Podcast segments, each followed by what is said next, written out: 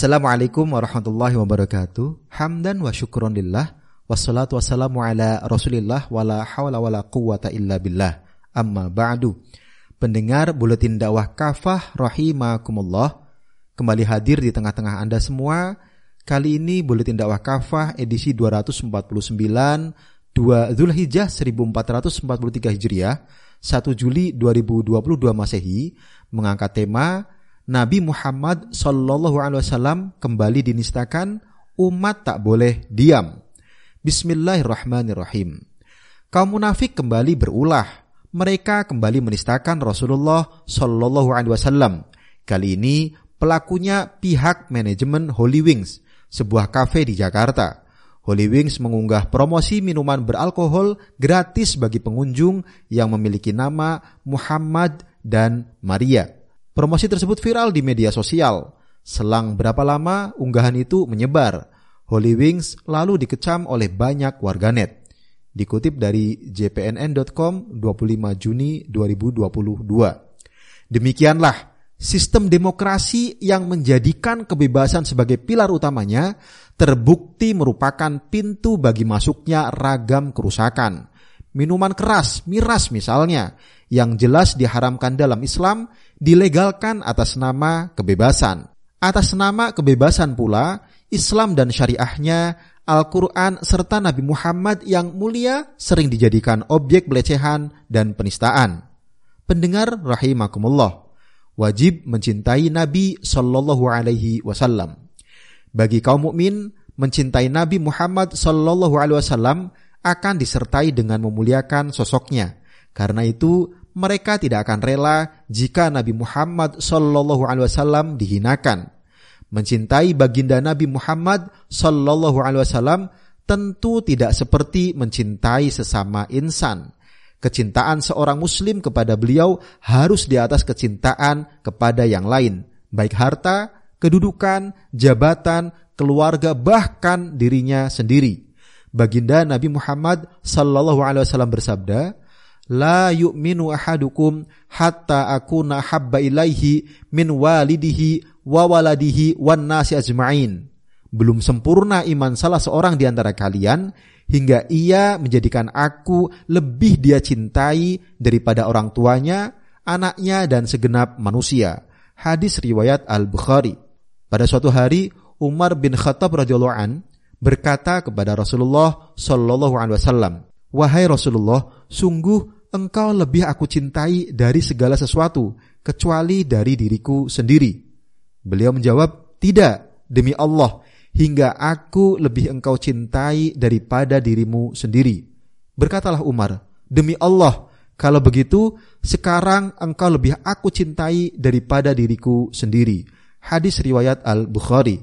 Karena itu, mencintai baginda Nabi Muhammad sallallahu alaihi wasallam hukumnya wajib. Allah Subhanahu wa taala mengancam dengan keras siapa saja yang cintanya kepada Rasul sallallahu alaihi wasallam terpalingkan oleh kecintaan kepada yang lain. Dalam Quran surah At-Taubah ayat 24, A'udzu billahi minasyaitonir rajim. Kul in kana aba'ukum wa abna'ukum wa ikhwanukum wa azwajukum wa ashiratukum wa wa tijaratun takhshawna kasadaha wa masakinu tardawnaha ahabba ilaikum minallahi wa jihadin fi sabilihi fatarabbasu hatta bi amri. Wallahu la yahdil qaumal fasiqin. Katakanlah jika bapak-bapak, anak-anak, saudara-saudara, istri-istri dan keluarga kalian juga harta kekayaan yang kalian usahakan perniagaan yang kalian khawatirkan kerugiannya, dan tempat tinggal yang kalian sukai adalah lebih kalian cintai daripada Allah dan Rasulnya, serta dari berjihad di jalannya, maka tunggulah sampai Allah mendatangkan keputusan azabnya. Allah tidak memberikan petunjuk pada kaum yang fasik. Banyak keutamaan yang kelak Allah berikan untuk siapa saja yang mempertahankan mahabbah atau kecintaan kepada Allah SWT dan Nabi-Nya di atas segalanya. Di antaranya, mereka kelak akan dikumpulkan bersama Nabi Muhammad Sallallahu Alaihi Wasallam di surganya kelak. Seorang laki-laki bertanya kepada Rasulullah Sallallahu Alaihi Wasallam tentang hari kiamat. kapan hari kiamat itu? Nabi bertanya, apa yang sudah engkau siapkan untuk menghadapinya? Dia menjawab, tidak ada, kecuali aku sungguh sangat mencintai Allah dan Rasulnya. Lalu beliau bersabda, Anta ma'a man ahbabta. Engkau akan bersama dengan orang yang engkau cintai. Hadis riwayat Al-Bukhari. Orang yang mencintai Allah SWT dan Nabi-Nya juga akan merasakan manisnya iman. Demikian sebagaimana sabdanya, Salasun man kunna fihi wajada halawatal iman an yakunallahu wa rasuluhu ahabba ilaihi mimma siwahuma. Ada tiga perkara yang jika terdapat pada seseorang, maka ia akan merasakan manisnya iman. Di antaranya, Allah dan Rasulnya lebih ia cintai daripada selain keduanya. Hadis riwayat Al-Bukhari dan Muslim. Pendengar rahimakumullah, haram menista Nabi Shallallahu alaihi wasallam.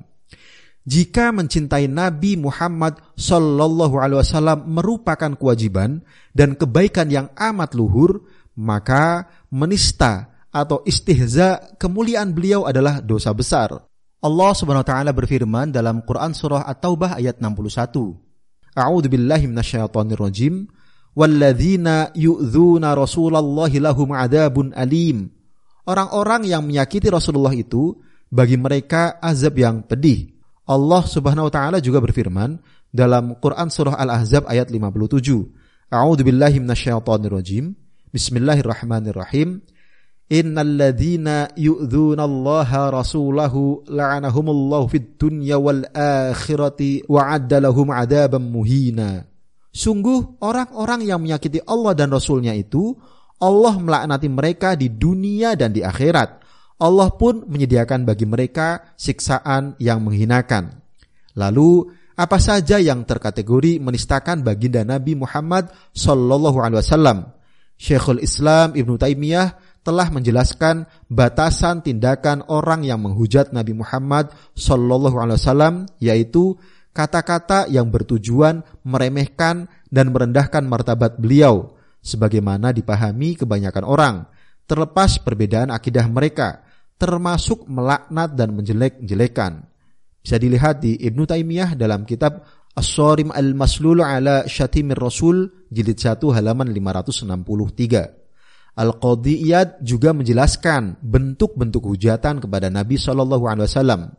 Orang yang menghujat Rasulullah Shallallahu Alaihi Wasallam adalah orang yang mencela, mencari-cari kesalahan, menganggap pada diri Rasul Shallallahu Alaihi Wasallam ada kekurangan, mencela nasab atau keturunan dan pelaksanaan agamanya, juga menjelek-jelekan salah satu sifatnya yang mulia, menentang atau menyejajarkan Rasulullah Shallallahu Alaihi Wasallam dengan orang lain dengan niat untuk mencela, menghina, mengerdilkan, menjelek-jelekan dan mencari-cari kesalahannya.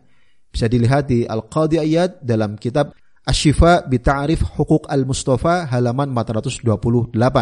Masih menurut Al-Qadi Iyad, ketika seseorang menyebut Nabi Shallallahu Alaihi Wasallam dengan sifatnya, seperti anak yatim atau buta huruf, meski ini merupakan sifat beliau, tetapi jika labelisasi tersebut bertujuan untuk menghina beliau atau menunjukkan kekurangan beliau, maka orang tersebut sudah layak disebut menghina beliau. Inilah yang menyebabkan seorang ulama sekaliber Abu Hatim Al-Tailatoli difatwakan oleh fuqaha Andalusia untuk dihukum mati. Hal yang sama dialami oleh Ibrahim Al-Fazari yang difatwakan oleh fuqaha Khairuan dan murid Sahnun untuk dihukum mati. Bisa dilihat di Al-Qadi Iyad dalam kitab Ashifa Bita'arif Hukuk Al-Mustafa halaman 430.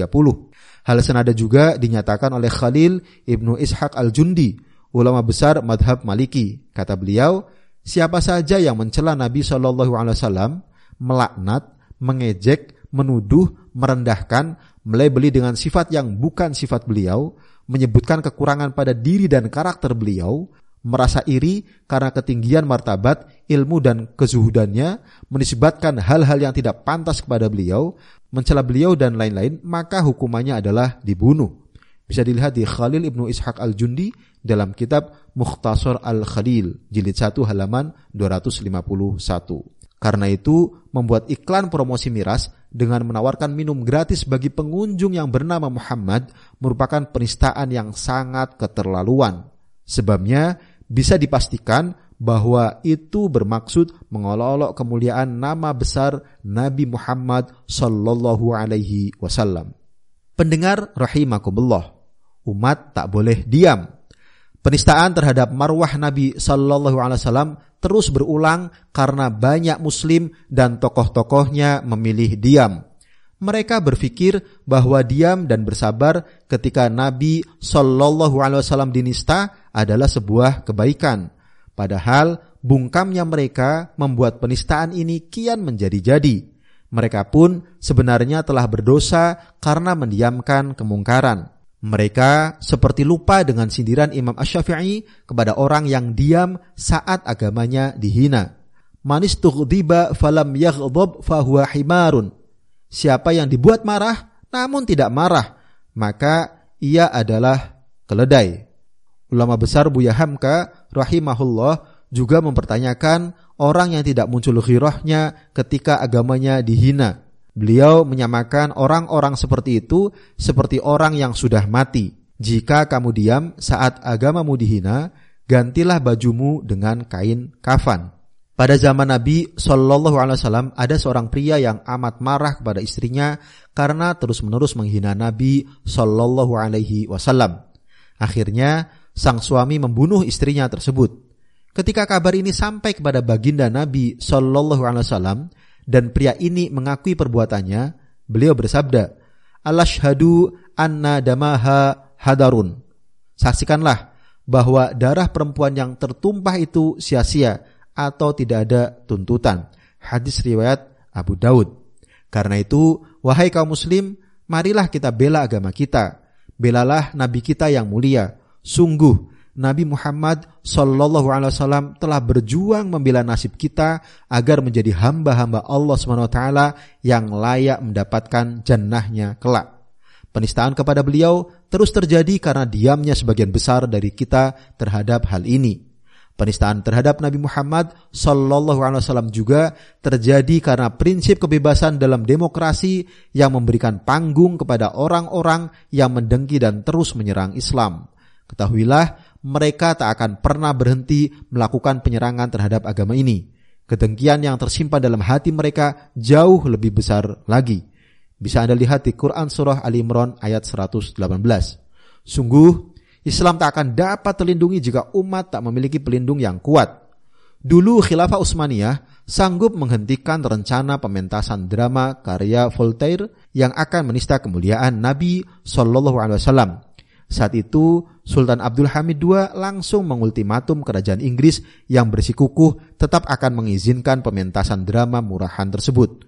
Sultan berkata, kalau begitu, saya akan mengeluarkan perintah kepada umat Islam dengan mengatakan bahwa Inggris sedang menyerang dan menghina Rasul kita. Saya akan mengobarkan jihad akbar. Kerajaan Inggris pun ketakutan. Pementasan itu dibatalkan. Sungguh, saat ini pun umat membutuhkan pelindung yang agung itu. Itulah khilafah ala minhajin nubuwah. Demikian materi buletin dakwah kafah edisi 249. Nabi Muhammad sallallahu alaihi wasallam kembali dinistakan, umat tak boleh diam. Terima kasih. Wassalamualaikum warahmatullahi wabarakatuh.